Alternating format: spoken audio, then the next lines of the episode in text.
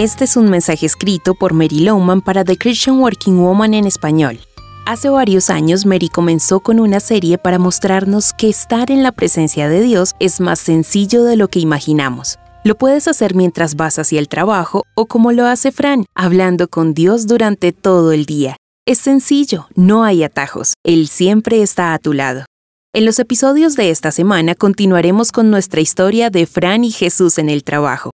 Mateo, te dije que te alistaras para ir a dormir y no quiero escuchar más quejas de tu parte. Fran le dice a su hijo mientras intenta que él se vaya a dormir. Después de un largo día, lo último que quiere es una discusión en casa.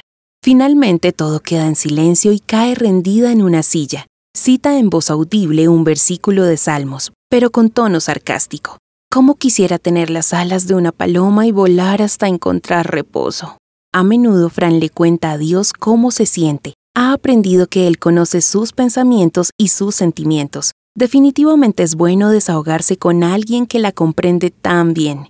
Señor, dice, supongo que me siento un poco desanimada y ni siquiera sé muy bien el por qué. Debo ser yo. Seguramente estoy equivocada.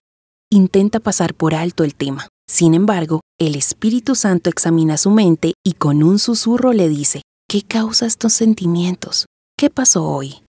Hoy, ayer, mañana. Fran responde irritada. Solo es la vida en general. Ayer mis clientes se fueron con la competencia y perdí esa cuenta por la que tanto trabajé.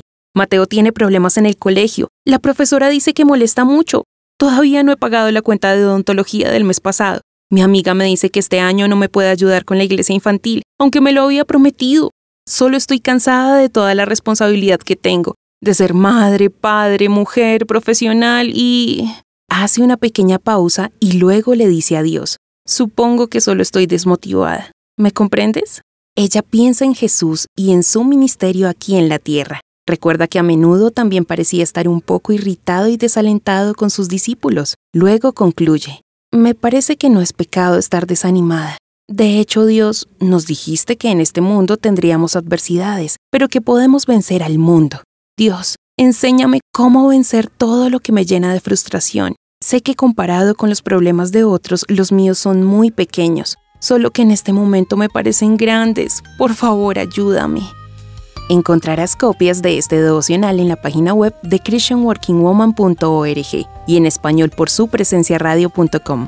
Búscanos también en tu plataforma digital favorita, estamos como The Christian Working Woman en español. Gracias por escucharnos, les habló Mónica Mateus con la producción de Sara Durán.